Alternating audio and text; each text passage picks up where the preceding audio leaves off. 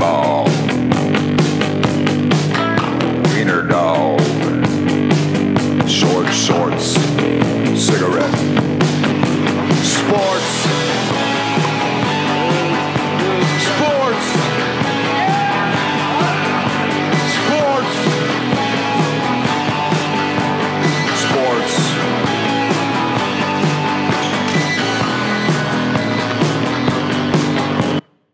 Welcome, welcome, welcome to the Fantasy Keeper League pod.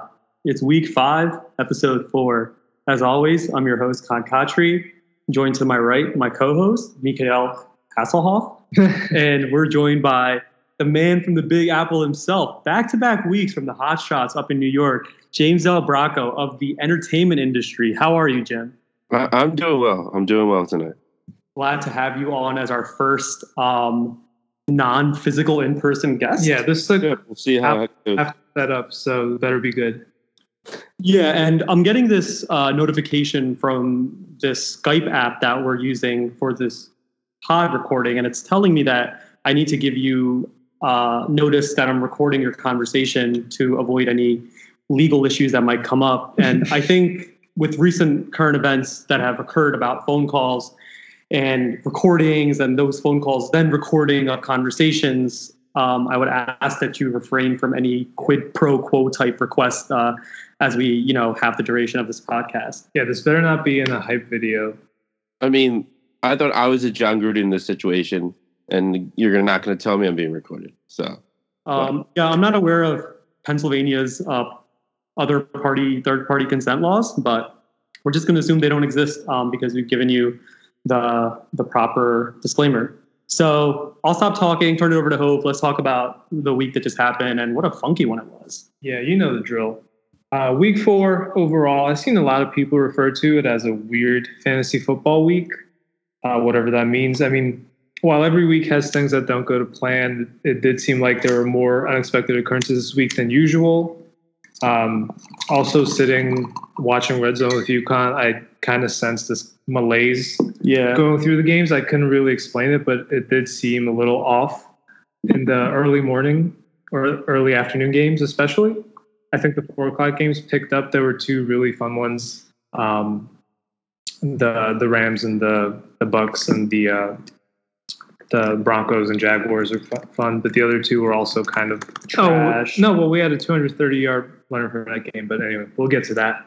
Um, and we could talk about some specific unexpected occurrences that happen as we go through the team by team recaps. Um, so, seeing as we have Jimmy as our guest, I figure we should start off with his game versus Ant. Um, also fitting because it was the closest game of the week.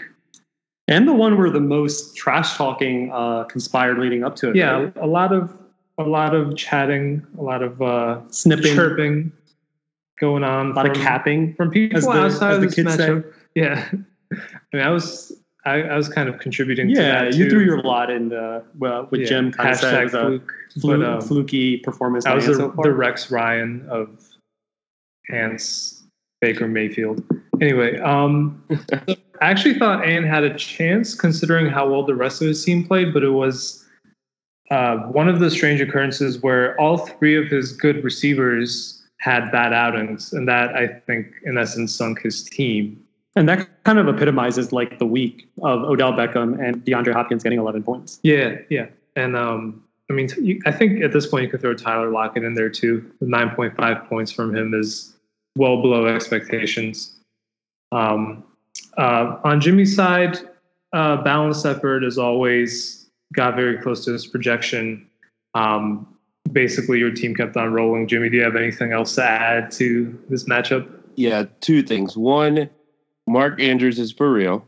Despite dealing with the foot injury, he still caught a touchdown. It's rising from what was that like a three point performance, not four point performance in week three. He's coming back. All right. Well, I didn't say anything about him for for that week. It was just a. It was just a that one week. we talking about. And on top of that, I don't have to go back to it ever again. I had so much riding on like the shit talking where I was like, I had, I could do so much more.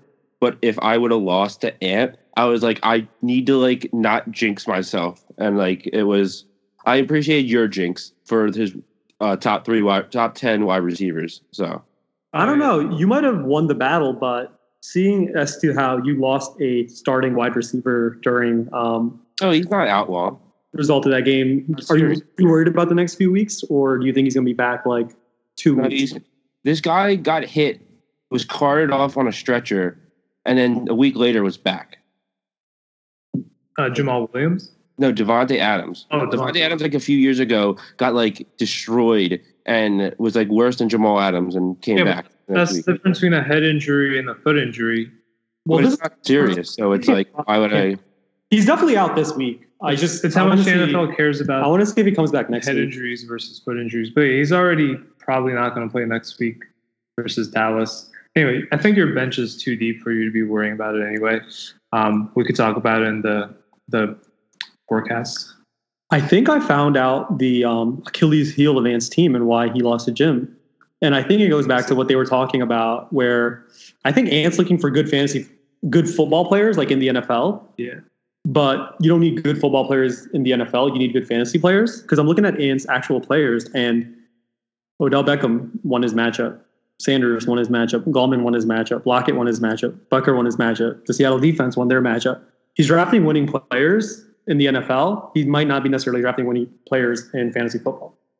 Yeah, it goes back to like um, Miles Sanders as a promising NFL future, I'm sure, but as of right now, He's I, like I wouldn't trust. he's like Yeah. the fifth percentile in all like running back metrics. Have you did you see that report about Sanders? He's No, like 35th out of 36th in like six ca- uh, ball carrier categories of all eligible running backs. Yeah, yeah. I mean, I wouldn't. But then again, it goes. He is kind of a serviceable fantasy football player as of now, even though he's a much worse real life player. That's that's kind of a strange one. Interesting, something to keep an eye on. Nothing. Uh, Yeah, Breida I'll was hurt too, so I mean, I heard he was bye, hit his bye week, so it's like you had if he would have Breida and Gallman, he probably would have won. maybe. Yeah, but his receivers have to do better than that. Oh has- yeah, totally. Um, yeah, I mean, we can talk more about how his team's shaping up in the in the forecast, as I was saying. But I guess just to add, um, those metrics really quickly on um, Sanders. So this is out of 36 qualified running backs. He's 34th out of 36 in DYAR. I have no idea what that means. I think it's like defense adjusted like yards over some shit. But his DVOA is 35th out of 36, and his VOA is 36 out of 36. So they're normalizing, obviously, for matchups. They're normalizing for um, like offense, everything, and he's still like one of the worst. Um, metrics uh, across the board. So that's just interesting. Probably means nothing.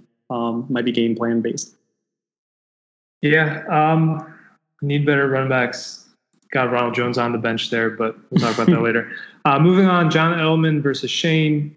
Um, last week we tried as much as we could to hype up Shane's team um, to kind of To no avail. yeah, and not only did John end up dropping 170, but Shane himself only scored 80 points, which was by far the worst um, output from anyone, I believe. And I don't think it was particularly close either. No, I think Nick Yeah. Chubb could have like laid waste to half of Shane's team, and then James Conner could have came th- back with like his 10 carry, 10 carries and did the rest. Oh yeah, yeah. Solid performances all around for John, and the monster performance by Nick Chubb, obviously. Thank you to Brian for giving him Um, Travis Kelce. Appreciate yeah. that. Yeah. Um, by the time James Conner's game rolled around, it was already over. So, but good um, contribution from him too. Finally showing some signs of life. Um, it also goes back to him having a great defense and kicker, like we talked about in the draft preview. Like he filled out his whole starting lineup pretty quick, and that enabled him to get the Bears D and Greg the leg. And that's just like the difference between him and whoever a Seibert is for Cleveland, you know? Yeah, I mean he has the luxury of doing that based on his keeper situation, but yeah, Uh, and I mean, for Shane, just horrible performances by Shane from the guys who he needed um, something from the most. Marlon Mack ended up shitting the bed. Tom Brady had his worst game in like a decade or so. Um, Do you think, think- Do you think Shane will do better now that he's gotten engaged? Like, do you feel like maybe his his focus was not 100 percent on fantasy football? maybe. Do you Um, think he's going to have more time to focus on fantasy football now that he's Yeah. engaged? I hope Amanda doesn't hear this, but I, I don't. I don't remember the timeline of. I think I won the I, the Eagles won the Super Bowl. I won the league, and I got engaged all in the same year. I'm not entirely sure. oh wow. So it, Yeah, it it's not, get, is it? It's not the first few weeks. Like for him, it's like these first few weeks he was probably prepping for the engagement. yeah, but like Tom Brady isn't. You know, he should have had a performance of seven points. Anyway, yeah, we also talked about DK Metcalf and tried to hype him up versus Arizona. And Yeah, good, we- good call by Shane saying how amazing he's going to be uh, this upcoming year and putting up 1.6 points. I mean, he's third in red zone in red zone targets in the league. True. Yeah, that's fine. Well, I just want to see him gonna be crash and burn. Guy. Yeah.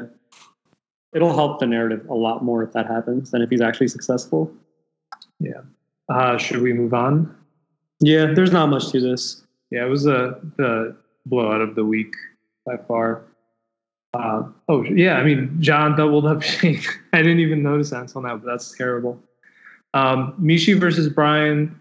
Um, Mishi took this one by fairly close. I mean, 17 points is a pr- fairly decent margin. Um, for Mishi, some signs of life from Jarvis Landry, which is good news, and Christian McCaffrey carried the load for a second consecutive 30 point game. I still think there are some reasons to worry with Sony Michel.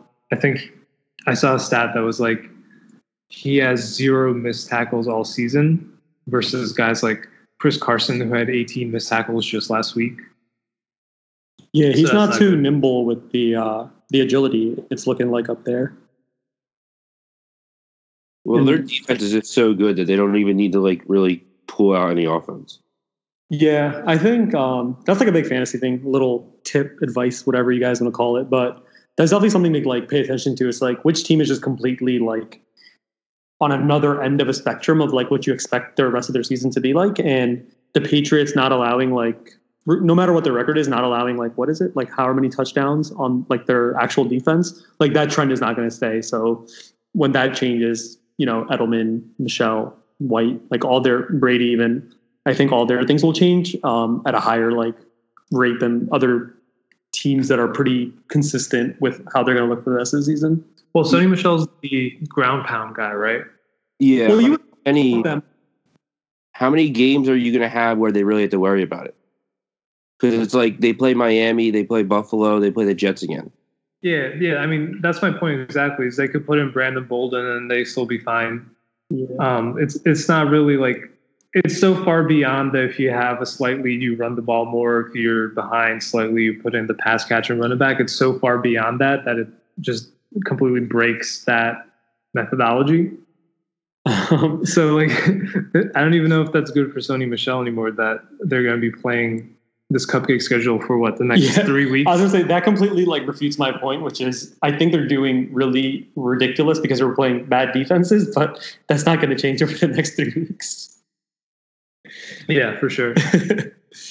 um, so how about Mark Ingram just becoming like this year's trick or treat ass player, where he'll get you like twenty five or more points, or he'll get you like single digits. Dude, he's so good. I, I had him on my team a bunch, like over the last couple years across all leagues. I didn't even realize how good he was. No, he's really good. Yeah, Yeah, he. I, I had with Kamara and him. I had him and Kamara one year, or was it last year?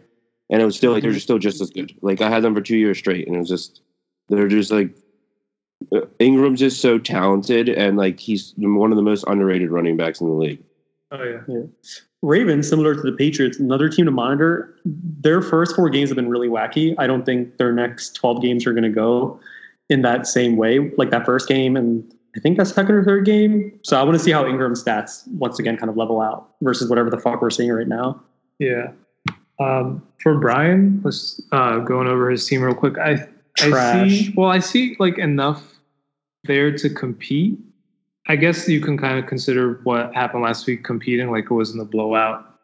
Um, but what do you see there that makes you think it can compete? Well, I think Robert Woods has a good opportunity as any to have like he had 33 points. I don't expect that every week, but um, he can do that again at any point, basically. Um, I don't know. Can I see the rest of the team? Yeah, like Jacoby Brissett's been a decent quarterback. He can put up 20 burger like any given week. Calvin really had a good start to the season.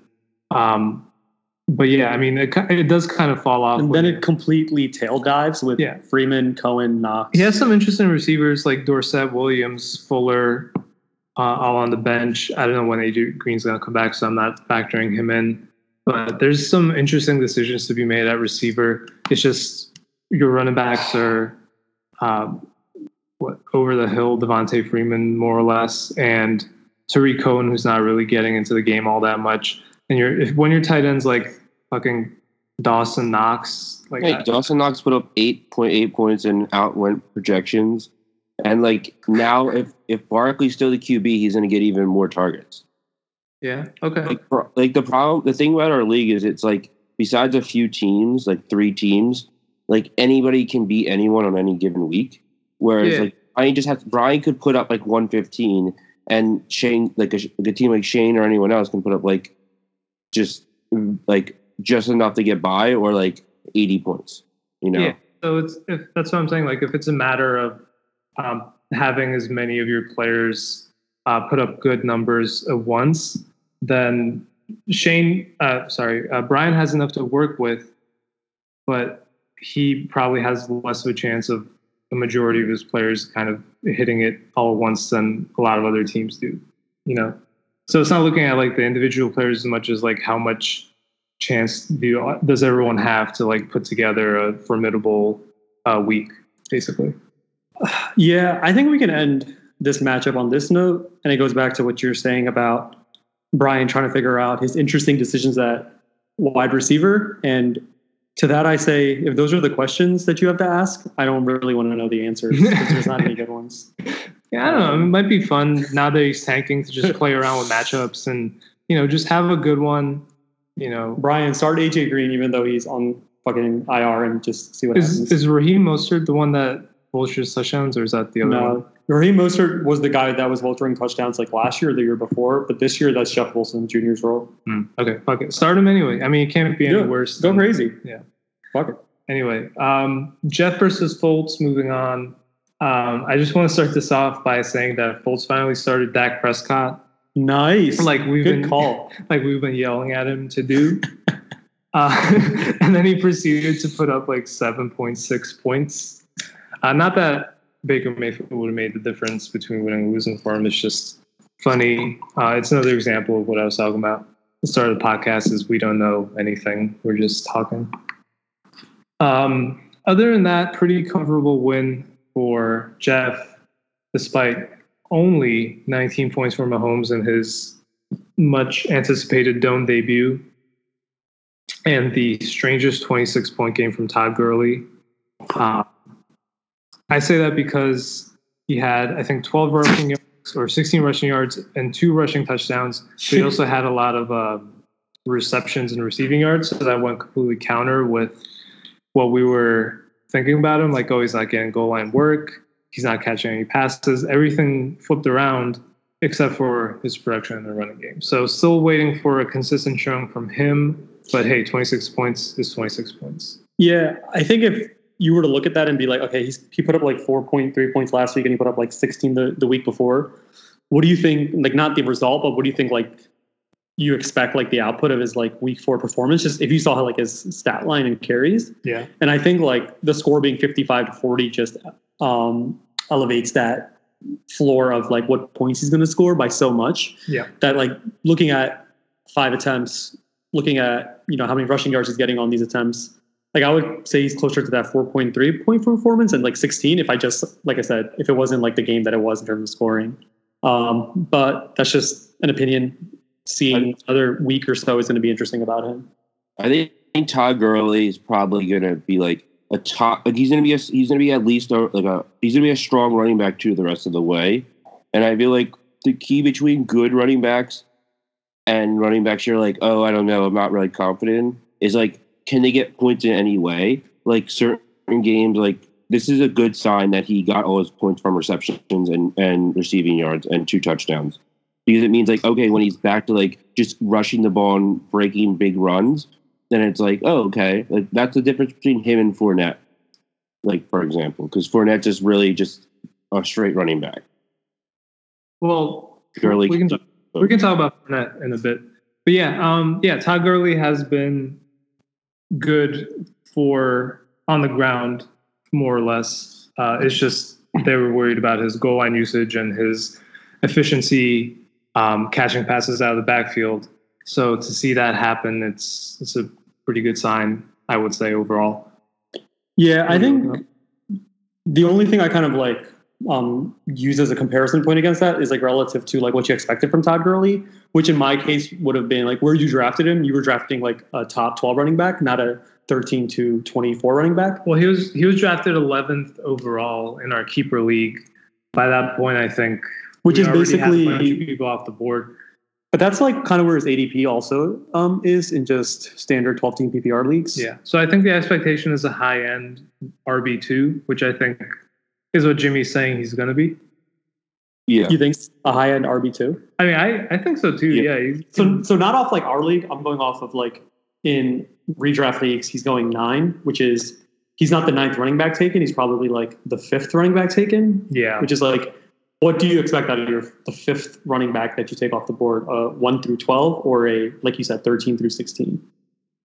Yeah. Well, I mean, name recognition and people being like, "Oh, Todd Gurley," and just thinking that like he's gonna happened have with- them on. Right. I mean, the same thing happened to people with like James Conner, so it's not, and technically in this case, Saquon Barkley. So that's the other uh, randomness aspect to Yeah. it. um, do we have any notes on Colts' team? Can you go back to that? Um, I think 'Cause I the, kind of don't. No, not really. It's nice to see David Johnson still getting like a steady workload down there in Arizona. I think that they're gonna they're gonna have weeks where there's just gonna be like wacky outcomes. Yeah. But the pure volume down there just says good things about Arizona um, skill players. Skill Yeah. players, What about Yeah, his receivers? huh? Like, what about his receivers? Like, I feel like people are trashing his receivers, and like they turn out for like 14 point games and a 24 point game, and like Yeah. that might not change really. Like, it might swap in their points, but he could get 40 points from his receivers in Yeah. a given week. Like, I think people are underestimating how good Sutton and Robinson are. Like, especially if Trubisky's out. Yeah. Yeah, I mean Robinson's. I was pretty high on Robinson like going into the year, just because I think like last year was basically a, a fluke for him. Um, so seeing that's not that surprising. The Sutton one is He's been, definitely he's been sneaky good. is Yeah. surprising Yeah. because he's been consistent, but um, and they've lost every single game, but they've still been able to like maintain that. I guess I guess he's RB one on the Brown. I didn't. I think Sanders has had a maybe one higher week, but I don't think he's been better um, overall. So yeah, I guess we're keeping it afloat over there. Oh, just uh, want to talk about how big of a disappointment OJ Howard has been. Uh, when Yeah. you have your team scoring 54 points and you only get in on that for like six Wait, did he- points did in he- PPR. Did he keep uh, OJ Howard or was yeah, he a yeah, draft pick? has the K next to him. but I think even Cameron Brate caught a touchdown over him this past week, which I never thought I would I would say Cameron Brate's name in any fantasy football discussion ever again. But Yeah. here we are. Just imagine a coach coming in and being like, "I'm going to completely nullify your keeper." Yeah, man. That's crazy shit. I mean, I, yeah, I was not expecting that at all. Um, let's talk about Ilya versus John Paulino. Ilya had a resounding victory after I and I think also you picked John over him. Uh, we kind of, I guess we really wanted John to get that free meal, and it just wasn't going to happen this week. It's two wins or more, three wins. Uh, I don't know. I don't, He has to get more than two or two. I don't know. We'll we got the. it's, it's actually four to two. John's, John's like multiple times like listed out the exact terms. Yeah. so yeah, yeah, yeah. it'll be very easy. Also, to, I think it's just one more. know win. more about this deal than John Polino does, probably. yeah. Are you just gonna go there and like I'll be- watch? yeah, as that takes I will. place? just talk shit to John the entire Yeah. time. um, yeah, I mean, Chris Godwin, 45 points. yeah, I mean that's really the game right there. I feel Yeah. like in, in a lot in a lot of ways. That's just so many points. So good. Uh, and yeah, I mean, just the difference between having Lamar Jackson and Andy Dalton as your quarterbacks, having um, 30 points versus three points in that slot, I would say is a pretty significant difference. But if you actually look at the advanced metrics, Andy Dalton had like a 22 point fantasy game. It just didn't um, come out in the actual results. So we're gonna we're gonna we're gonna hang our hats on some AYA and some ANYA Mhm. or whatever those metrics are. That game was terrible, though. That was demoralizing for the the Bengals. Uh, I, I think it's the line, though. I don't want to. I don't want to trash Andy Dalton too much because he got sacked like eight times. It's it's the same shit. Like Jimmy, you're a Bengals fan. Like, what what what do you have to say? So like they knew go- coming in the offensive line was terrible because they lost people and like traded people. But you can just see like if you're like actively like looking at their games, like he just doesn't have time, or when he has time, then everyone's covered. So it's it's not like he has like there's certain people. It's like oh every play they have time, and Andy Dalton's not going to be able to scramble that much. So Yeah. I, I think I think like if you look at he had a better game against San Francisco and they are a better team than Pittsburgh. This is just like this was going to happen because it's the Steelers like Bengals game in Heinz Field when the Steelers need this win to like save their season. Yeah, I agree. I also think that it was the refs. I mean, I think I see the same thing happening with the Bengals, the Texans, and the Cardinals, which is quarterbacks that can get you to a decent place in terms of like your offense and play callers that are first year, like trying new, you know, advanced whatever RPO shit. But then the lines are just not letting. Um, sorry, the Texans don't have a new play caller, but with Deshaun Watson, they do a lot of crazy things. But the lines that all three of those teams have just don't allow their quarterbacks or offenses to really excel like that. Yeah. That's why you have DeAndre Hopkins putting up like um, three or four points sometimes. Yeah, well, actually, the the Texans line has been kind of um, bad mouth too much because I saw a thing that was Are they saying like decent? Deshaun Watson's just holding onto the ball, Ball for too long. They've been more or less decent. They've been improving from week one to week four exponentially. Um, I think it's partly on Deshaun Watson, whatever whatever's happening down there.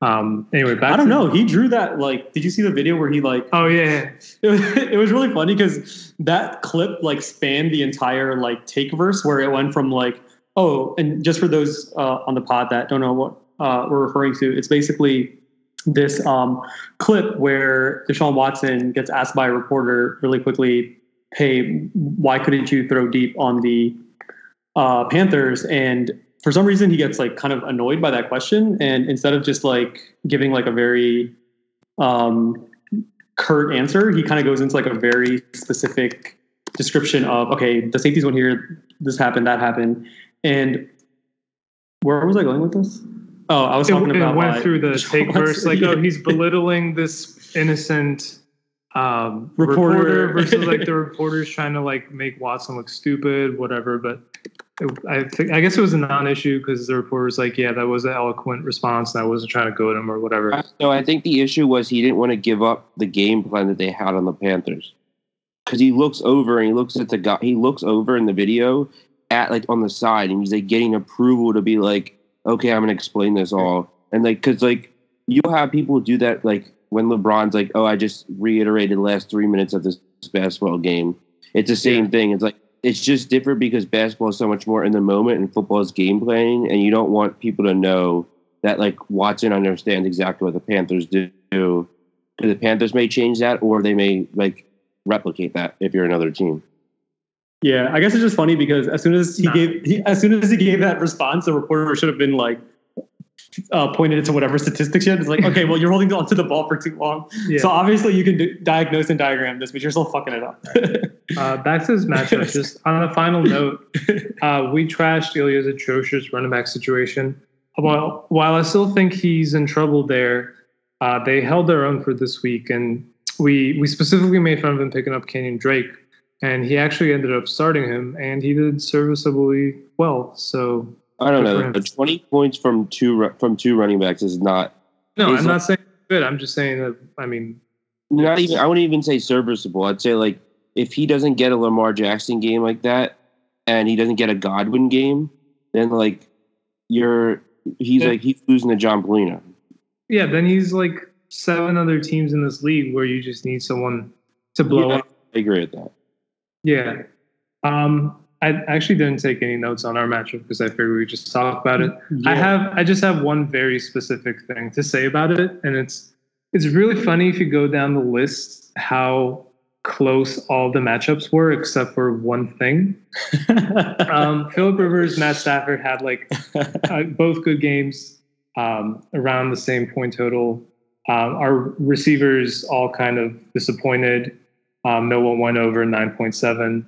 Um, Leonard Fournette did enough for two running backs. Adrian Peterson didn't do much, but our running backs also matched up point for point very well.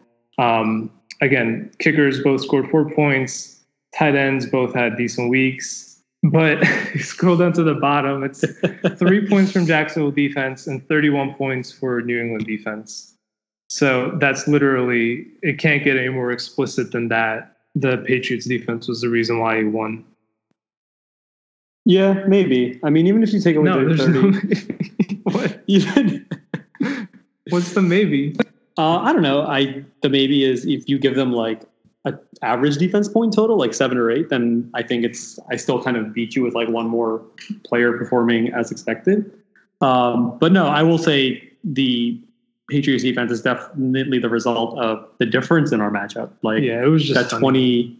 26 point. No, I should take that back. Yeah, it's pretty lucky. They're just crushing it. I really don't have any opinions or thoughts about them other than the fact that I was surprised they were available on the waiver wire Yeah, um, as they were about to play the Dolphins after what the Ravens did to them in week one. And that's kind of the beginning and end of that story. hmm yeah. We don't have to talk about this anymore. Um, nothing I would have done in my you- matchups would have mattered. Yeah. Do you have any takeaways about like? I, I feel like we didn't do a good enough job of talking shit of our matchup because we were focusing too much on like other people's and possibly in preparation of this pod. But Yeah, we need more shit talking uh, in the league. Like, yeah, I definitely agree. I don't think we even exchanged that many barbs throughout the day, other than you just being like sad about um, Adam Thielen or something. Oh, when we were watching together in person. Yeah, just I think it goes back to it. The malaise was there, so I wasn't even kind of feeling just talking shit to people. Yeah, this was the flukiest week. It was it was Ant's week, you know. So, ha- so that's that's our recap. Sorry, Jim. Go ahead. oh no, nothing. That was just, that was a the flukiest week. So, and obviously, It was really good. Yeah, Like- everything that could happen did happen. Like in terms of just like, oh, the dumbest things, like the Rams being down, like what, like by like twenty points, and then just coming back, or like defenses just getting like miraculous touchdowns, like that block kick that the Patriots had. And like every Oh, yeah. week, someone throws right to a cornerback, and the guy just waltzes in for the Patriots. Like it's it's not even that they're not getting touchdowns. They're just like they're just getting they're getting touchdowns that are just like gifted to them. Yeah, there's like a lot of fluky shit. Like, what team was it where the running back like fumbled at the one yard line? They ran it back like Oh, Car- yeah, Kerryon Johnson. yeah, Yeah. Carry John. They ran it back 99 yards like the Chiefs. Um, there's like I think there's like another like touch like there were like touchdowns like that that were called back. There was like a bunch of weird like pass The, uh, interference like the- so weird the- things happening. Yeah, the Chiefs Lions game was the weirdest one because I think they started the second half with four consecutive fumbles, like back to back or something like that. Like there was a lot of fumbling happening. The one guy on the Lions waited for uh, Mecole Hardman. He caught the ball and he fell to the ground. He didn't touch him as he was down. He waited for him to get up and he just like punched the ball out as soon as he was up. Yeah. I thought that was pretty cool. But yeah, I mean, uh, I guess we can pivot over to talking about the NFL in general. Yeah, Any- definitely. Any notes on that? um, this for everyone else section on just what's going on with some of the different matchups in the NFL, some of the bigger storylines, as we so lovingly like to call it. It is the notes from around the league section. So we're going to do things a little bit differently this week. It's not been the same kind of uh, frequency of storylines in the NFL on an individual player basis. Um, Yeah. there's no major trades, no trade demands, um, no like Nothing crazy, new on that yeah, front. Yeah. No like domestic violence disputes like coming coming into the fray. So I think this is a good week to kind of talk about two of the more exciting matchups that we had um, in the NFL and how that kind of influences what's happening at the tops of both of the conferences. So first, let's talk about this Rams and Bucs matchup because I think going into the week, a lot of people expected at least myself, like the Rams with kind of the injury to Drew Brees, the Eagles kind of floundering with injury problems in the early part of the year, the Seahawks still like trying to figure things out. That the Rams kind of were the class of the East, and they went into the Bucs and completely got. I don't want to say blown away, but they kind of had no idea what was coming and kind of got punched in the mouth by the Bucs and Jameis Winston. Yeah. And now I'm not really sure that the Rams are that like one or two, but I think that like really muddles the picture in the in the NFC. Yeah, it was weird because I know from a fantasy football perspective, bless you, they were they were saying It's okay. Uh, we'll, uh, we'll cut that out in in post. yeah, for sure. They were saying that the the Rams are a much different team with Aqib Talib playing. Like they their um, productivity goes up. Defensive productivity is so much better with him uh, on the field versus off the field. So they were saying like don't start any of the Bucs Wide um, receivers on. Yeah, yeah, like Jameis was going to get flattened. That's another instance of a weird thing, um, z- zagging where it should have zigged to whatever. The, Did, um, NFL, the NFL is always about what do you think's going to happen, and then just do the opposite. Like like every when I'm like, oh, if people are like, this is the lock, like this is this is definitely going to happen. Like I feel like more times than not, just the opposite happens. Like how people are like, oh, Mahomes is going to have an insane game. He Yeah. just turned out not to have an insane game. Like Oh yeah, as soon as every time they hype things up, it just never think- it never happened. home type is its own is its own story. I think, um, because I don't know. It's hard to explain, but do you know when he looked back at the ref when he was running and everyone kind of went was, like, crazy? jizzing their like that, pants. that was the most athletic thing they've ever seen. I thought that was like pretty standard, and it was like one of the the highlights they kept showing over and over on on Red Zone. So I just feel like the Mahomes hype is through the roof right now. So that's something I especially watch out for in terms of um, it coming down yeah, and just crashing. just like not happening.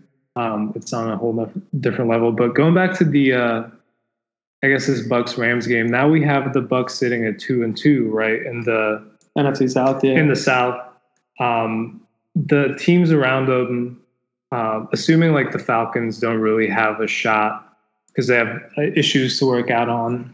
Um, the Saints don't have their starting quarterback for for a while. The Panthers don't have their starting quarterback for a while.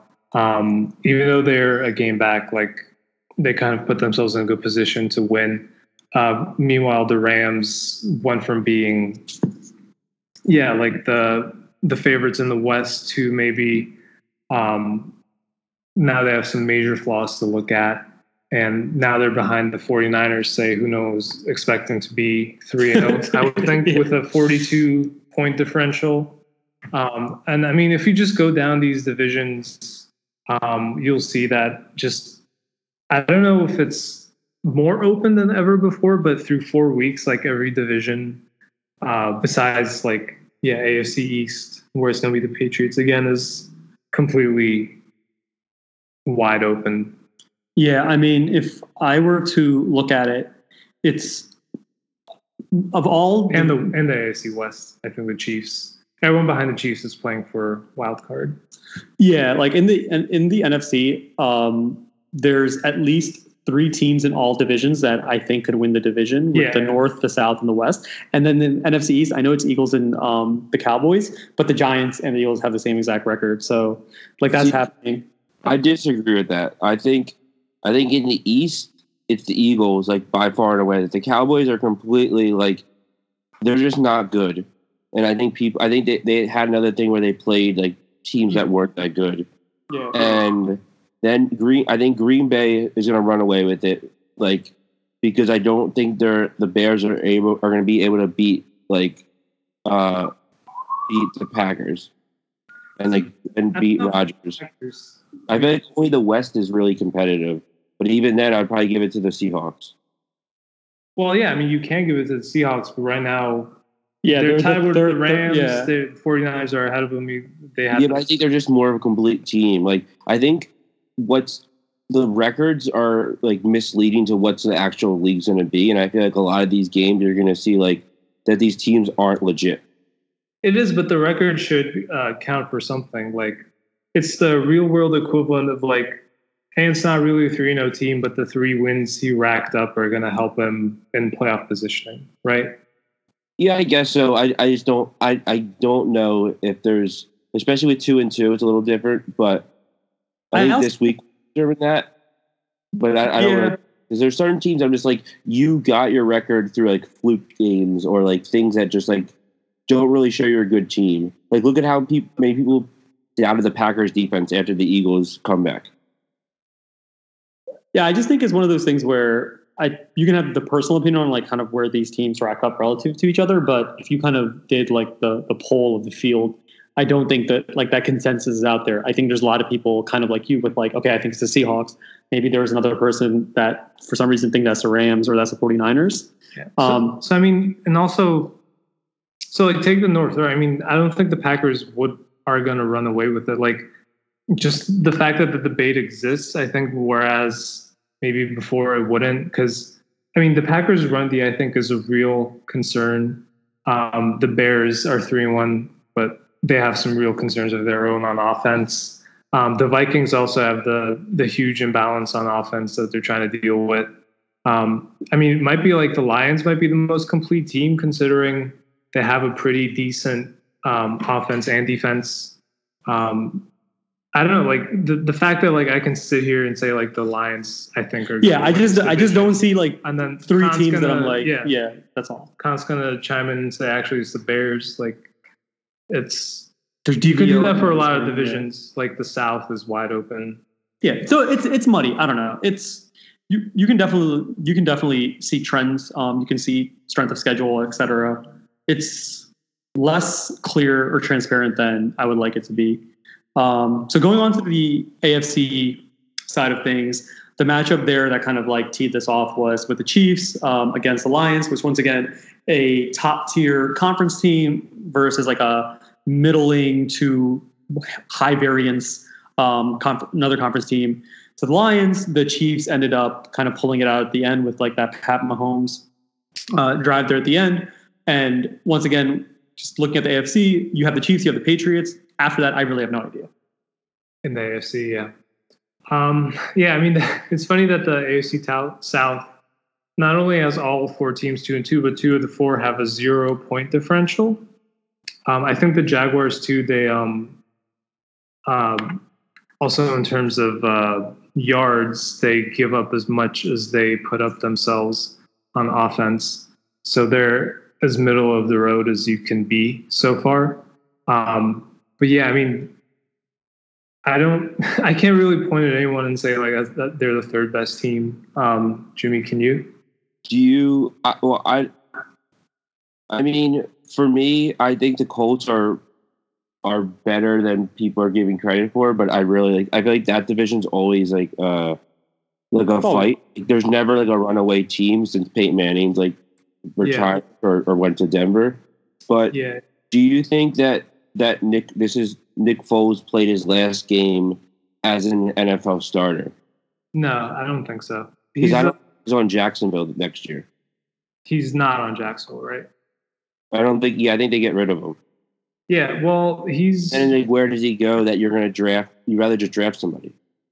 he's he might be um, uh, relegated or delegated. He might be relegated to the like veteran quarterback who starts like three weeks, and and then like in the fourth week he's benched for a rookie um, quarterback, and then everyone pretends that like he never played that season at all. I think that's more like you don't think they'll you don't think they'll trade him before that happens? Well, yeah, they will, but the team he goes to is going to be You don't think the Bears right now would be like you're our starter, like end of story? No, because they would they believe in Trubisky. he might go to like the Do they? Because they just played better with Chase Daniels. Might I mean go to do, but that doesn't mean anything for how they think. I am hearing that.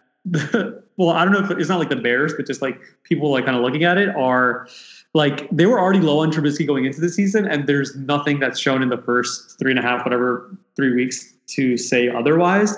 So I, I could see a situation in which the Bears do kind of pick up that phone and make that call to the Jacksonville. See, I can see the Titans being that team if Mariota is like ships this sink, this defense is sink, you know. If if um, I don't think Josh Allen's out for that like long amount of time, but like the Bills would be another team that would be like, Well, wait, hold two things. Uh, I think Mariota has been good so far. Um, I think two weeks ago he kind of had a more statistically good looking game than an actual good game, but he was, I think, genuinely good last week.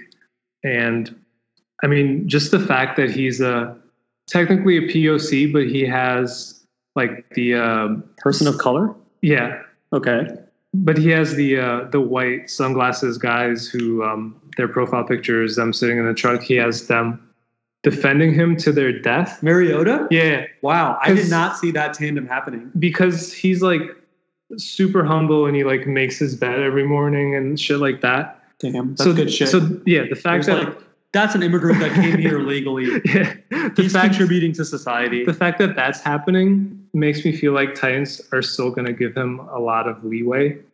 Um, What was that gang? Trump was always like the MS thirteen. Whatever happened to that? Uh, it just becomes Central Americans. He, I think he said, talked about it already like today. Okay, sorry. Go ahead.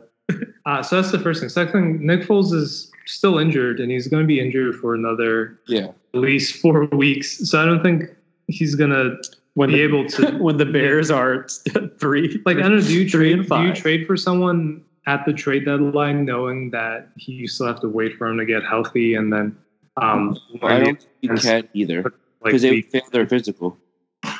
Yeah, I mean, it, it They all would depends- automatically fail their physical. Like, you can't trade for an injured an injured play. I don't think it's like the NBA where you can trade like somebody who's like injured, like a Fultz type situation. Then going back to the question, what about next year?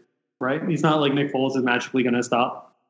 That's what I'm playing football in saying. He, he starts the season. He might be in a situation where there's a, a rookie behind them, um, and he just like eventually, as it happens often in the league, just gives way to the rookie. Um, and that's Yeah. just kind of his trajectory going forward. Like as much as I hate to say it, I think that's more likely than not what's going to happen. I think he retires. I think the NFL GMs have a boomer mentality, and that tells them that this son of a gun came through when the Eagles needed him the most and won a Super Bowl. Oh yeah, you don't. while while, yeah. while that pretty boy Carson Carson Wentz was nursing his uh, stub toe or some shit like that, Yeah. and they believe in that more than they believe in like anything. And I think some GM of some of these things you mentioned, or another one is going to be like, I'll give you, I'll back up the Brinks truck if you are going to be the difference between the Super Bowl or not. he might go to Indianapolis and just be a backup also. Like I think yeah, I mean there's a lot of ways his career can go going forward, but he's only he's gonna be like 31 next season. Um, he's a fucking Super Bowl MVP. Cincinnati gets Yeah. tired of Andy Dalton. yeah, there's shit. like a hundred ways. they just draft somebody. Yeah, and then the, what's the Clemson guy's name? Deshaun Watson. No, no, the the guy who's in Clemson right now. Oh, The white dude. yeah, with the Yeah, I long- don't know. I don't know. Like long blonde hair or whatever. it's gonna go that high. Yeah, that I thought it was, like, motherfucker's- Todd that's a- Goodwill. Tua. Tua Oh, is yeah. going to be like number one. Tua is going to go to the Bengals. Isn't Yeah. So he might also end up on the Bengals, and then just like by week four, it's two a time. Jalen Hurts calling it now? Anyway, um, do you think that he would ever be back on the Eagles? Though I think that's an interesting question. Uh, yeah, I think so. I think he's more likely to be a backup on the Eagles and just ride that out. Where Yeah. like, than he is to than he is to go anywhere else. Because what other team's going to be like? Let's sign this person as a backup and then get a rookie and just get rid of like. You'd rather Yeah. have Andy Dalton for like half the season or like Command money to start the rookie. Yeah, if you're paying if you're signing him, you're paying him under the pretense that he's a 16 game starter. So that's just going to be interesting to see next year. Is kind of where I'm going with it. That's why I say he retires because he's probably like, you know what, I'm not going to get a starting job for sure. I'm going to always have to like look look over my shoulder.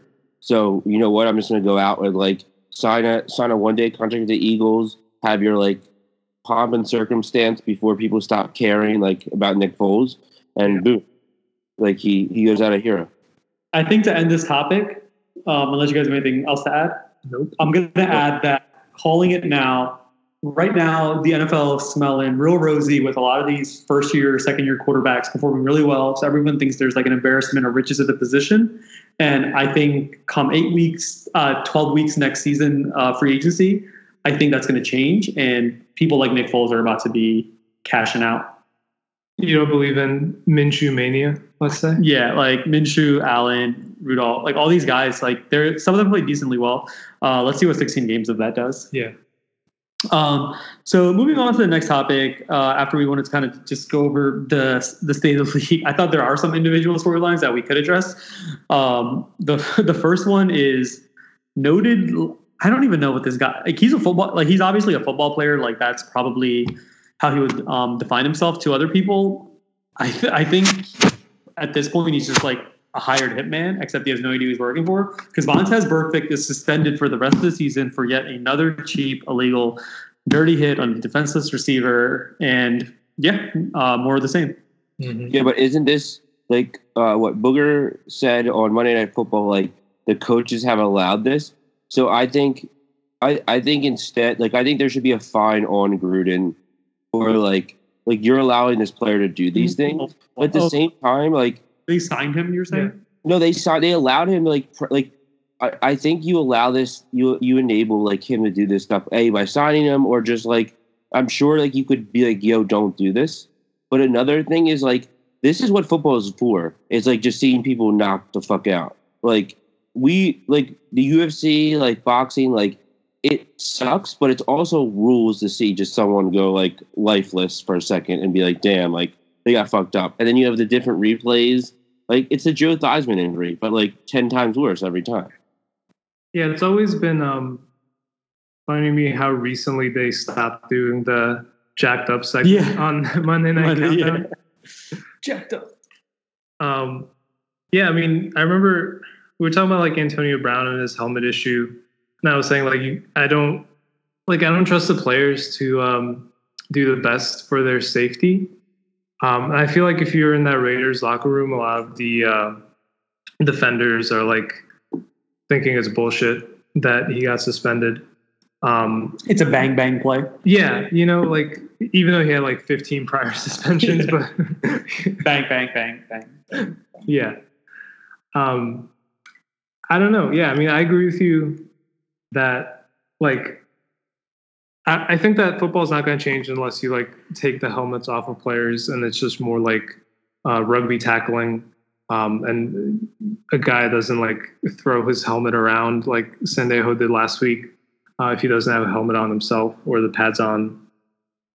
I mean, But for I football, that's let's going to happen. Like, let's let's have football be violent, and let's just like I don't care. Like to me, it's like I just really don't care at the end of the day. Like if these people f- fuck themselves up, besides like the NFL being held accountable, like after the fact to like help them. But like at the same time, like you have 20 years of like brain damage already that like it's it's like the um it's like the WWF has with like CTE and people were like freaking out like the Chris Benoit thing, all these other shit happening, and they were like, "Oh, it's WWE's practices," but it's like, no, like these people were doing crazy shit for like eight years before they got to this, so it's like day in and day out, these guys like on the high school field are just throwing their bodies around, and in college, and they're not. There's no limit in there. Like the NFL, like manages your body more because they're like, we need to push you to a certain point, but we also have a huge investment in you. College Yeah. football doesn't matter. Like there's they expect they're like three star players. Like Alabama's just like okay, the next like guy up that wants that's been like born and raised just to play Alabama football. You know, Yeah. Yeah. So, um, I think the league's just getting to a point. Well, it's been getting to this with the concussion stuff, but it markets itself as this sport that is about the big hits, but then at the same time, it's enforcing things that kind of undercut that entire pretense of them existing. So, seeing kind of how that's playing out, um, before I feel like before it's always been a balance of offense, defense, and in terms of what's being marketed to people. Uh, but now it's more like, uh, oh look, we have Pat Mahomes throwing 50 touchdowns a season. We have 46 year old Tom Brady still going strong. And oh, uh, someone's getting carted off. Oh, that's just like a minor coincidence. Let's go back to like all these offensive highlights. I feel like that's that's kind of where the NFL is now, and it's it's only going to get weirder like as we go forward. Um, I feel like as they're going to take more and more uh, things away from the defense, what they can do, I think some I agree with. Like I think Sendejo like shouldn't be like hurling himself and accidentally knocking teammates out as he's already done like five times in his career. but um, yeah, it's just gonna be like weird to look back at the NFL how it was like 2005 and then 2015 and then like 2025, and it's it's just I feel like a completely different league. And another thing that we can talk about is like the kids not playing football as much; they're playing flag football.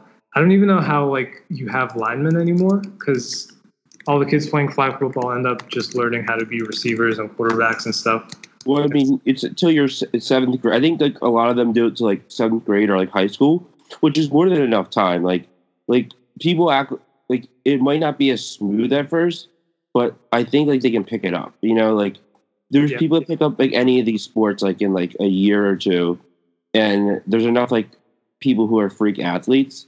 But the question is, for me, is like, will like what will the NFL do in terms of like integrating the league more to like the future of like oh let's like try to get more people to watch in cool different ways and how that's going to correspond to like hit like hits and stuff like that like the glass helmet or like with the camera in the helmet you know like and somebody like imagine a camera in the helmet and somebody gets fucked up like you know like and you're like looking at it from like their perspective like the NFL could do that because it'd be really cool but like I think that's the their future on the, how the NFL is going to market the league is I think much more important than like whoever's like in flag football now.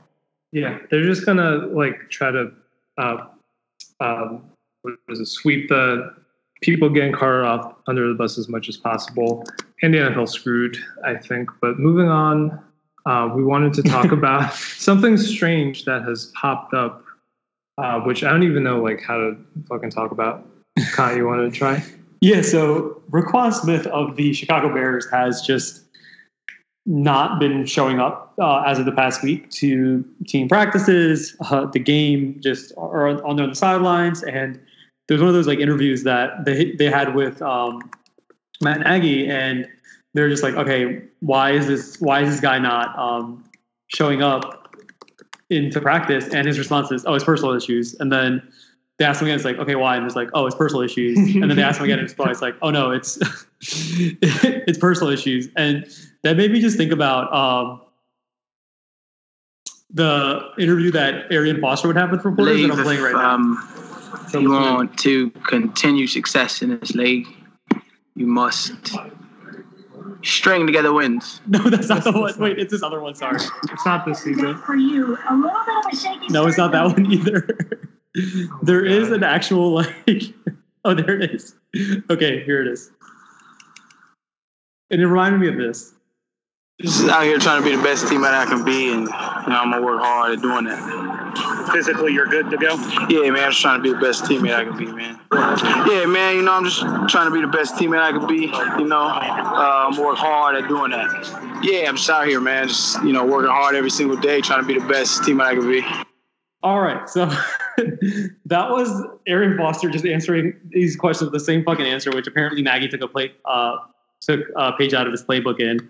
But what do you guys think is the reason this guy's just not showing up? What are personal reasons? I don't know. I think he just doesn't want to go to London. Like it's a long flight. get You think he's got warrants? He can't do international travel that he doesn't want to come out. I don't. Know. I I have no idea, man. What I mean, it's it's- just this week he hasn't showed up.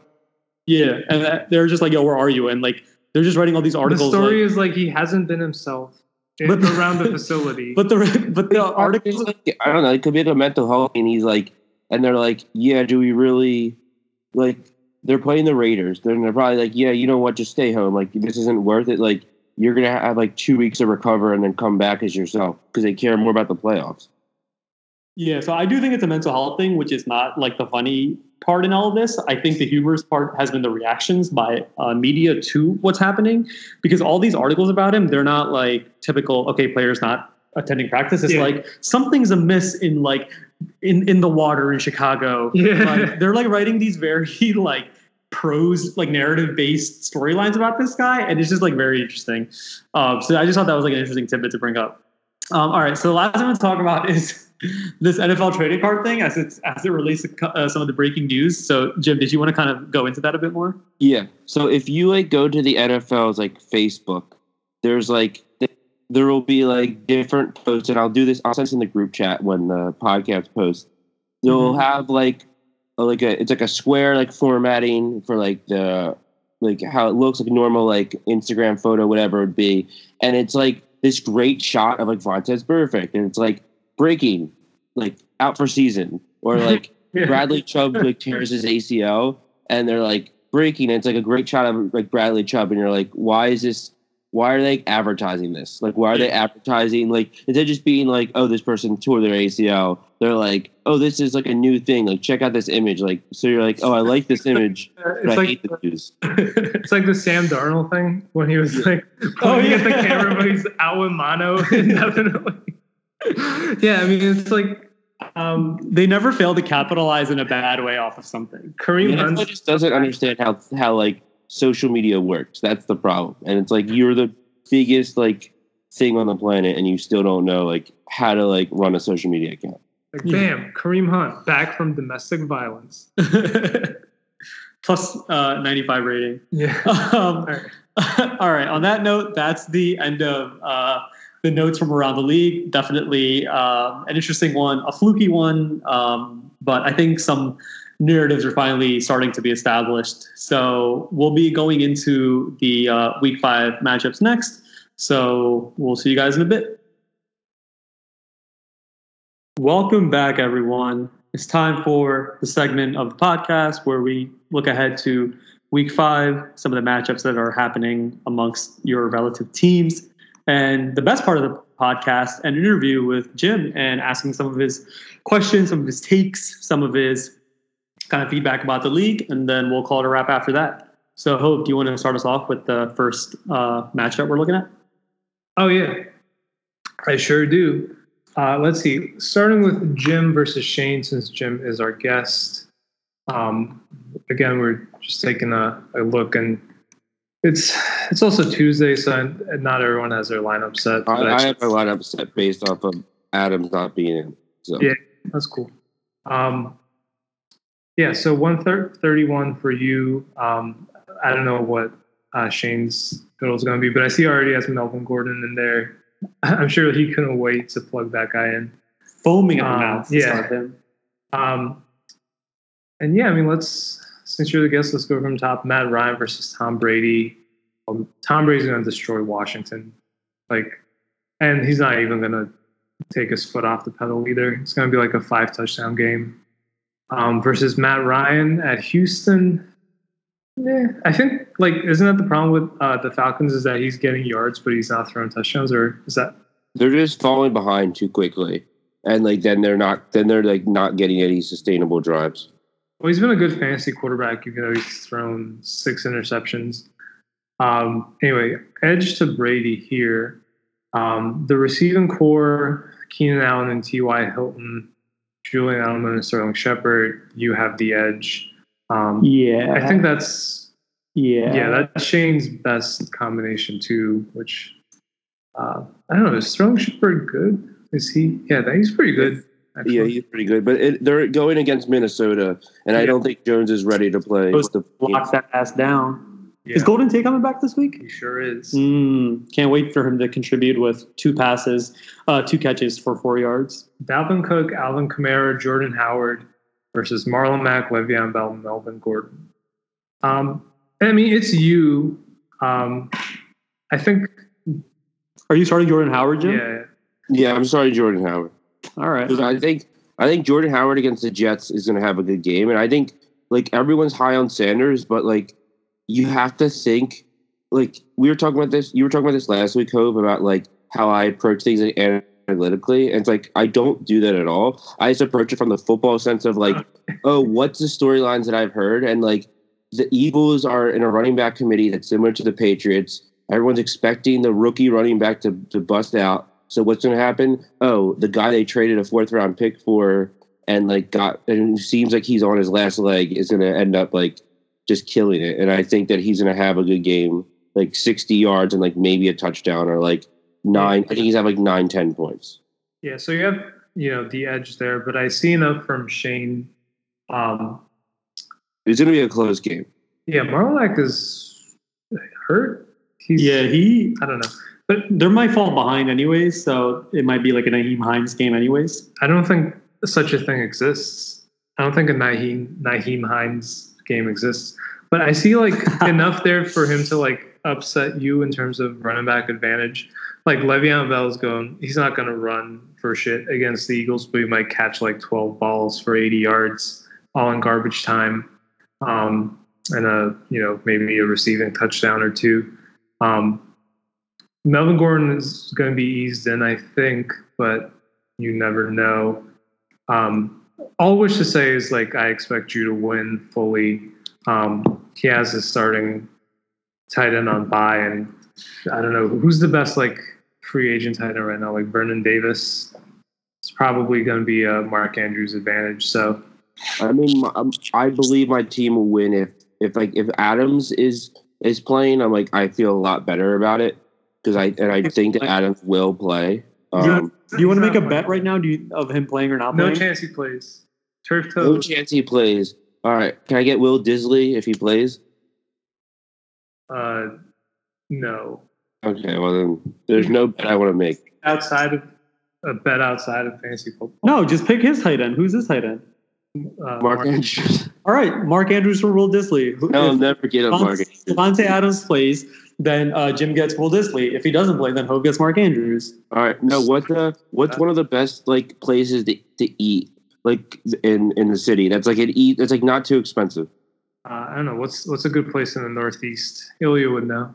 Okay, how about this? I'll buy you both a You go meal. into like a, a, a fucking converted dentist office. Yeah, yeah. This new- has like the the basement, basement floor of a corner row home.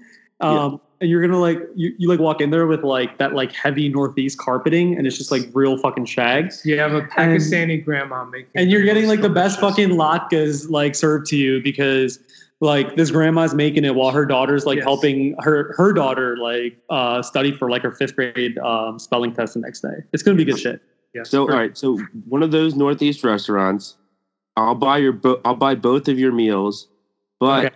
if you Is Yes. it restaurant? Oh God, yes, let's do it. if I if I win and I'm right, and I'll be back the, the weekend of the 25th, so we can do this then. I'm like 100 percent serious. If not, you have to buy me. You have to buy me the same place and then drive me to any fast food location I would like. In the same day. Well, I no, don't no, have- it'd be the this same fall- day. I'm totally fine with that. I'm willing to make that bet. Okay, all right. bet. We'll Um, digitally shake them. All right. Just a final note on Shane.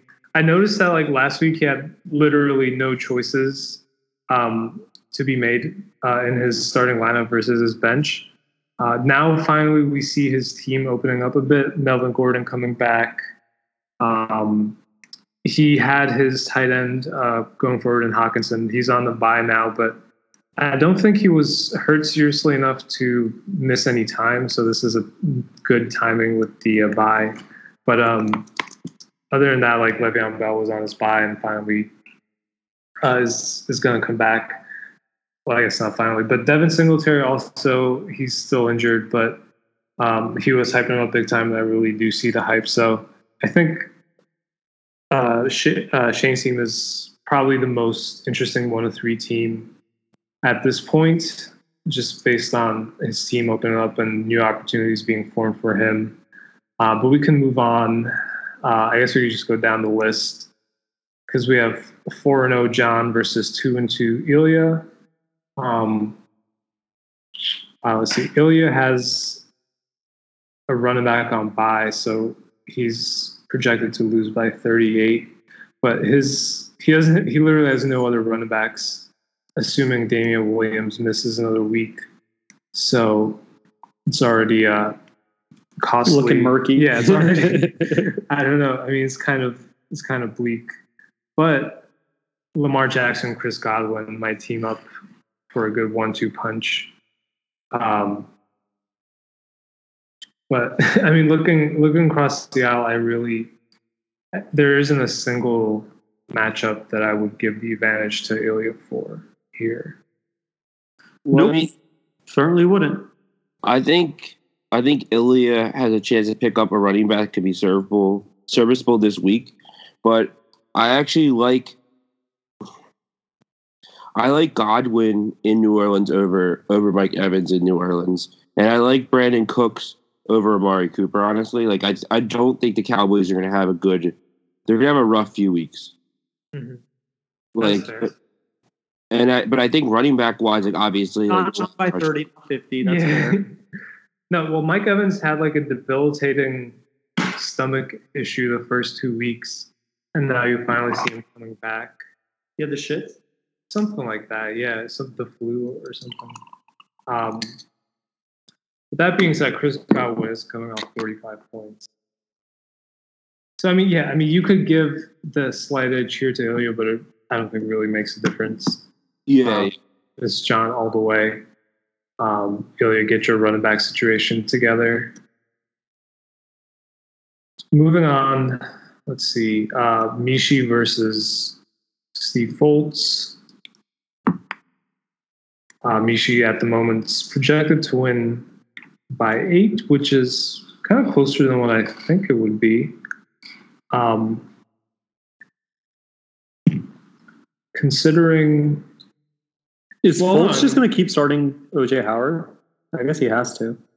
Maybe. I mean, I would give up on him. Like, I wouldn't drop him, but I'd definitely bench him. there's not many tight ends that you can really replace. Yeah. Any like five, nine, six points. Like you're just hoping that he- he's like returns to like elite level, but even then, like it's still like he's better than whoever else. You know, like. But do you think? So I look at when I look at uh Mishi's team, I feel like the real uh, the real thing will be is is David Johnson in Cincinnati going to outpace McCaffrey in Jacksonville because I think that that determines who wins the game.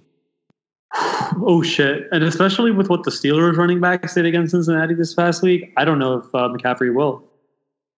No, I'm, I'm taking McCaffrey all the way. Just the sheer fact is he plays 100% of the snaps. Um, he he doesn't necessarily even have to be all that effective to be good in fantasy, but it helps a lot that he is genuinely a good football player too. Um, I just I don't know. I mean, he put up 44 points against the Rams week one, right? Um, now Jacksonville's a good defense, but Yeah, that's what I'm really hanging. uh, That's where that's what I'm really hanging my hat on. Is it's that um, they're going against a good defense, which I don't know what happened once again with that Rams game, or was that the Chargers game that the the Panthers um, lost the first week? But I don't like Rams. the the Arizona defense is not good. The Houston defense I don't think is good, but the Tampa Bay um, defense, for whatever you can say about their offense, their defense is good. So this will definitely be a test of like the second good defense he faces if that affects his game, game script. Uh, I mean, I'm, s- I think McCaffrey's matchup proof, though, honestly, just because Yeah, I, I offense is I mean, not against predicated the on- Bucs, he wasn't. He put up seven points. yeah, but that's because Cam Newton like just sucks. Yeah, there's also yeah, a difference between having a guy who's like contemplating retiring versus 116 passer rating Kyle Allen. Kyle Allen. All right. Do what, do we know? Hold on, that was in that was in New Orleans, right? Or not New Orleans, uh, New, uh, North Carolina, right? So Yeah. I want to see like what the weather was like on September That's- twelfth. that's- I think that's that's getting too much into. Yeah, let's let's let's put out this. I, don't- let's I feel like that dictated like what what it what, like. all twelve of our eyes, twenty four of our eyes, be focused on This this. is this is actually a Carolina pretty Jacksonville close matchup. matchup. Yeah. even though Fultz is 0 and 4 and Mishi's 3 and 1. It's actually going to be a super interesting one. I'm giving the edge to Mishi, but I think it is going to be super close. Um, but the way this league's been, it's just like it takes one player to break out um, and just have a 40 burger. And then, like, even if everyone else is carrying their weight with like 12 to 15 points, you just have that one guy that puts you over the edge. And I think um, Mishi's team is more likely to have that one guy. I'm gonna go with I'm gonna go with uh with with Fultz. I think Fultz is gonna have a dominant week, led by Joe Mixon, led by Dak, led by everyone who's let him down, plus his boy David Johnson. and Mishi is just going to lose because I feel like Mishi, like as good as much as I like his team, I just don't know. Besides McCaffrey, I can trust anyone else to break out. Yeah. Fair enough. Um, so moving on, Jeff versus Ant, two, three, and one teams. Um, obviously, you know how I feel about Ant's team, but um, but um, so obviously the the um, edge of quarterback goes to Jeff. Um, Pat, Patrick Mahomes versus Tiny Hands Jared Goff. Yeah, how are they feeling about that contract down Did there? you uh, did you see that thing? His tiny hands are to blame for all the fumbles that he has. I did not It's like the not that. interceptions. Alex Smith syndrome happening. Yeah, two interceptions last week, four, three inter- uh, two interceptions week before, three interceptions last week. yeah, it's always tough going up to Seattle too. Yeah, So definitely an edge to Jeff there. Um, uh, again, Ant has the better receivers. I think Hopkins and Beckham. I, although like, I don't know how many more weeks of DeAndre. yeah. Hopkins Samuels and not- Jeffery are not outscoring them again. Yeah. sure. Um, running backs though are a different story. Um, I mean, I think fantasy wise, Miles Sanders has a good chance of having like let's say like 12 points. Um, but and Wayne Gallman is a good pickup. He uh, wait, oh shit, he's going against Minnesota though. He's So- going to start Breida though over. He's going to start Breida over Sanders probably. yeah, let me look at this bench real quick. Breida, he might start Ronald Jones if. Oh, oh, he has Ronald Jones. Yeah, he, he should definitely start Ronald Jones. Um, it's finally we were we were talking about how like something needs to break for him to have uh, a reliable running back, and that just might be Ronald Jones. Um, at some point, I want to talk about like me drafting him and then dropping him. I don't know if it was this league or not. no, I want to talk about like league winners at some point. I don't know like when that time is right for Mhm. that, but Ronald Jones is definitely He's on the top of of those list. segment. like, All right, we'll we'll add that as a segment. Yeah. Um, so still running backs, I would give to Jeff um, Ekeler's. I think he's still good, even with Melvin Gordon, because he was when they were um, playing together. Todd Gurley is a good RB two, even though he's RB one at this point. Um, I just think he has like three RB twos, and that's better than whatever um, Ant has. And then Evan Engram, I would take over Eric Ebron for sure. I don't think he has any other tight ends to put over him. Sure doesn't. Yeah, so I think um, Jeff wins this in a with a comfortable, let's say, 15 points. Uh, moving on, we have UConn versus John Paulino.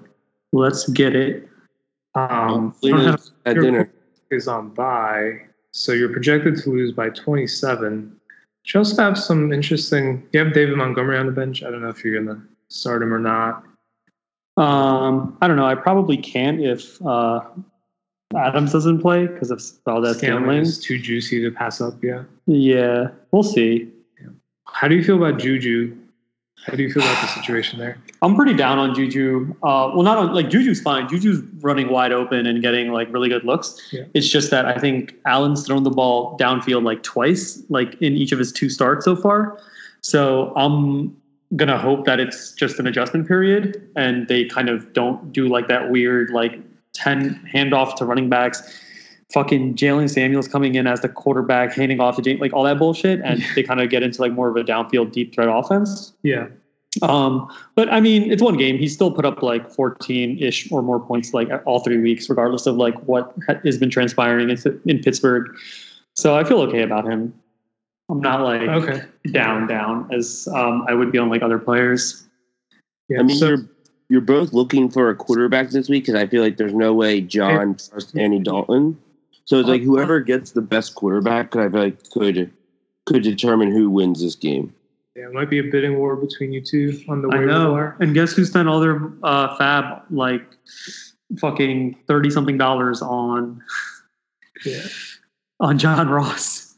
Yeah. So I think this this matchup is pretty close. Um, let's not look at the quarterbacks, but it's I think it's a matter of looking at how the individual players match up. Um, like like Cooper Kupp Thursday night in Seattle. Like I love Cooper Kupp, but I'm just kind of worried about that matchup there versus Larry Fitzgerald playing against a completely broken Cincinnati team. You know, it might even out Yeah. to them like being on the same level this week. Divisional matchup Um, for Michael Thomas. Yeah. Yeah. Um, I still give his receivers the edge. I think like running backs is really where I kind of um, hang my hat. I think like Henry's fine, um, Lindsey's fine, but I just I just think that like Elliott and Carson kind of just provide yeah. hi- higher floor, higher ceiling. I agree. Yeah, so I would I would give this one to you. Um, no free meal for you yet, John. Sorry. Not yet, John. Till next week. Um, I think we talked about everyone except for me. Um, Do we really Ryan. need to though? Just kidding. Well, it's, yeah, it's the tenth place team versus the eleventh place team, but one of us is tanking and one of us is not. So, um, Does that reflect worse on you or him? it definitely it's not it's not looking good for me. Um, I think I'm kind of waiting for things to clear up. Like I have Golden Tate coming back. I don't know if he's going to be any good. I'm hoping for it. Um, hopefully, He's Tevin. still waiting on Hill, so Yeah, I'm Tyreek Hill. Might be a couple weeks until he's back, so I'm just treading water until then. Um, with my receiving core, um, I don't know what's happening with Thielen. I feel like something has to give. Like they're going against the Giants. I feel like this is an ideal moment for them to turn their fortunes around. But um, Thielen's on my team, so I fully expect him to not do anything again, and the whole situation to fall apart. Um, but so I, I give the edge to myself at, at the uh, quarterback position, at the receiving position, um, and at the running back position. I think I I don't know. I would take Fournette over Freeman to be honest. I know Fournette's kind of like streaky, but he did come off a really good game um, versus Freeman, who we've been trash talking this whole time. I feel like we haven't said a good thing about no, him yet not at all. even though he's he's been putting up fancy points, but I think in real life he doesn't look that good at all. Um, and then his second running back's Tarik Cohen, who got got a touchdown, which even then only ended up with ten points. So I'd give the definite edge to myself there. Uh, Will Dissly versus Dawson Knox. Um, I'm not saying Will Dissly's like a world beater yet, but he's better than whoever Dawson Knox is at this point. Um, so yeah, I mean, I hope I win this so I, I don't have to like come on the podcast and we can eat shit. Um, but yeah, I mean, I also if I lose, then I might just be done with fantasy football. it's awful, and uh, that's that's our forecast. So anything else we got left? Yeah, so I think now we can kind of pivot over to uh, talking to Jim and getting uh, some more of his takes, thoughts, um, just general feedback about the league. So before we start any of this, let's just start off with like, what's your hot take uh, take of the league, Jim? Okay. Um, my hot take is that Shane is never going to win a championship for as long as the league exists. And the reason is, is it's not because Shane's a bad manager. It's because Shane has the worst luck possible. So like, if you go back to high school, like there was one game where like I don't know if it was Gronk or someone that like wasn't supposed to be playing, and Shane was working like a part time job at Acme during like a blizzard, and this was like before you could just use your cell phone to change things, and he couldn't get home or like call anyone in time to be like, yo, yo, dad, can you change this? And just every year something happens to Shane's team. Yeah, I feel like we have said that before with yeah. regards to Shane. okay. Yeah. Um, okay, going along in the theme of that, we want to give you the opportunity, um, in light of your recent victory um, against Ant in your matchup and provided all the shit talking that happened, 30 uninterrupted seconds of you just talking shit to Ant in whatever capacity you would like. So please, uh, the floor is yours. All right. Well, Ant turned out to be a total fluke, like anyone from Roxborough is. Just what, what is no that? part, no nothing. The best part of it is he just he had to rely on like certain players, like top, like oh, I drafted these top wide receivers. I was going to do this wide receiver, wide receiver, like try to be smart, and it just blew up in his face. And I think it was even better just as the Eagles were coming back to see that Sanders was like not really a part of it at all, and just knowing and seeing Davante Adams like just destroy the just destroy the Eagles, and it just like worked out in the best way where it didn't mean anything, but for Adams, but it meant something for me for fantasy. Um, I mean, I'm just glad I won. I think Ant's team. I do think Ant's team's pretty good, uh, which is sad for all of us. Like that, he's like constructed a pretty solid roster in like one year as a fantasy manager, which Yeah. is like, he's he's done better than Ari and Bergman, and it's only been like four games. Yep. Yeah, Roxborough is a pretty weird place. Uh, just being up there for a couple months, it was just like little cute boutique stores where you're like, okay, this is like a like a nice area, but then there's just like all these drifters and people who walk around yelling at their wife and children. Um, just a complete juxtaposition of what you'd expect from like a Philadelphia neighborhood. Well, that's So, yeah. South Philly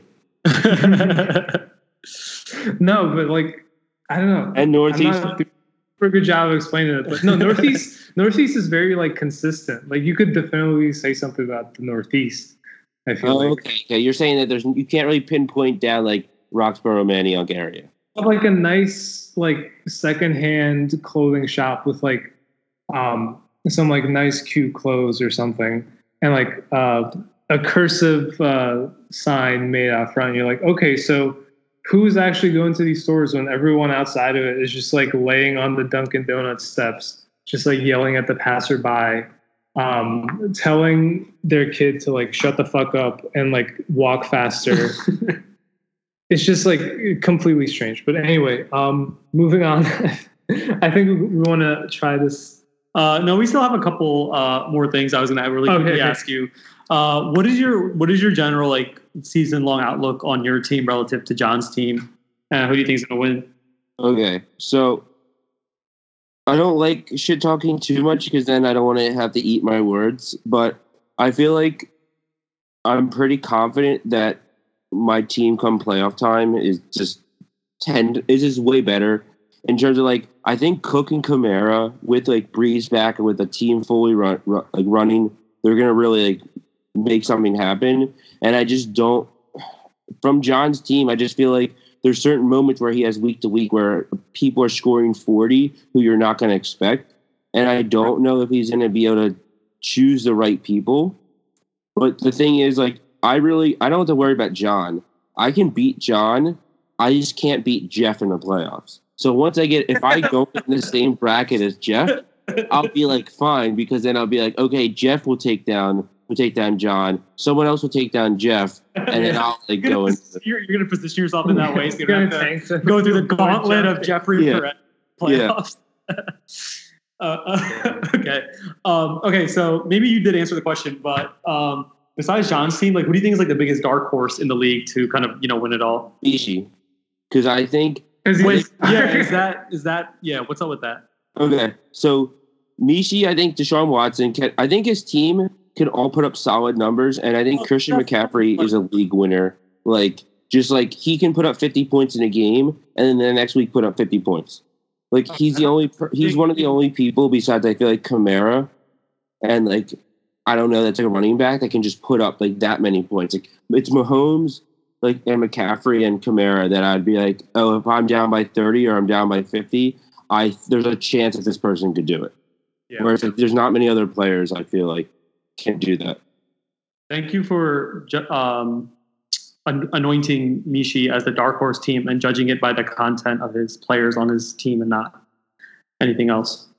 Um, all right, we're gonna we're, we're gonna end uh, as we always do with our guests because this is our um, you know running segment that we've perfected and are going to perfect going forward. The jigsaw of of the week.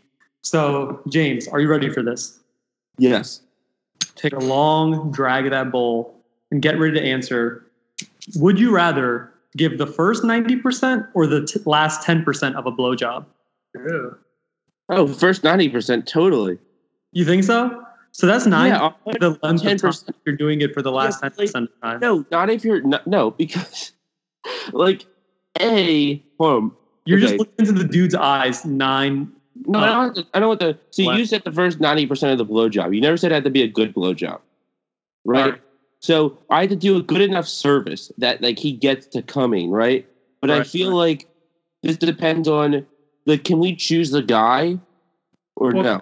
Let's choose. a- Um, can we also choose the quality? You can the- choose three guys, but then we have eventually pick one of those three. Can we, can't we choose the quality of the blowjob too? Because he doesn't necessarily have to finish. You can give a blowjob that's so bad that he's just like, all right, this isn't really working. I'm No, sorry. but see, I have the incentive to do a really good blowjob. So just take the last ten percent of a really bad blowjob. No, where no. You take the first. You take the first ninety percent, and you do such a good job that you don't have any cum on you. Because I don't want that. Like, why would I want the last It's part? like a super soaker, man. It's like it's like, do you want to rip the band-aid off, or do you want to like kind of like inch by inch it? I want to inch by inch it. Huh? No, it's not the same thing. It's not like a band-aid. percent It's inch by just- inch. Is it, is a deal breaker like? Jim, do you want to give the first ninety percent of this blowjob inch by inch? No, I just give a really good ninety percent. I give a really good ninety percent, and like it's done faster than I thought. It's literally nine times as long. as Okay. Also, can I be? Am I allowed to be on any performance-enhancing drugs like Molly? What performance enhancing drugs do you think would make you give the best blowjobs? Uh, like Molly, or like whatever drugs that I'm like I have no idea what the fuck's I going on. like bath salts because then you're like you lose consciousness and you don't wake up with any memories. But Molly would be another Well, one. bath salts don't use. have any effects on you, which which is terrifying considering that guy ate the other guy's face completely sober. Oh, that's true. That might end up in a worse. Yeah, I'm not trying to eat somebody. Like I'm trying to eat their dick, but not like eat their dick. That's fair. Um, well, I think This there's no better. there's no better note to end it on uh, than Jim saying he wants to eat the dick, just not eat the dick. So, uh, from all of us, uh, thank you all for listening. We'll be back next week, same time, same place. New guest. Stay tuned to find out. Uh, thank you guys for joining me. Thank you, Jim, for skyping in. Appreciate Yeah, that. Yeah, thank you, Jim. Yep. All right, see you guys. Bye. All right.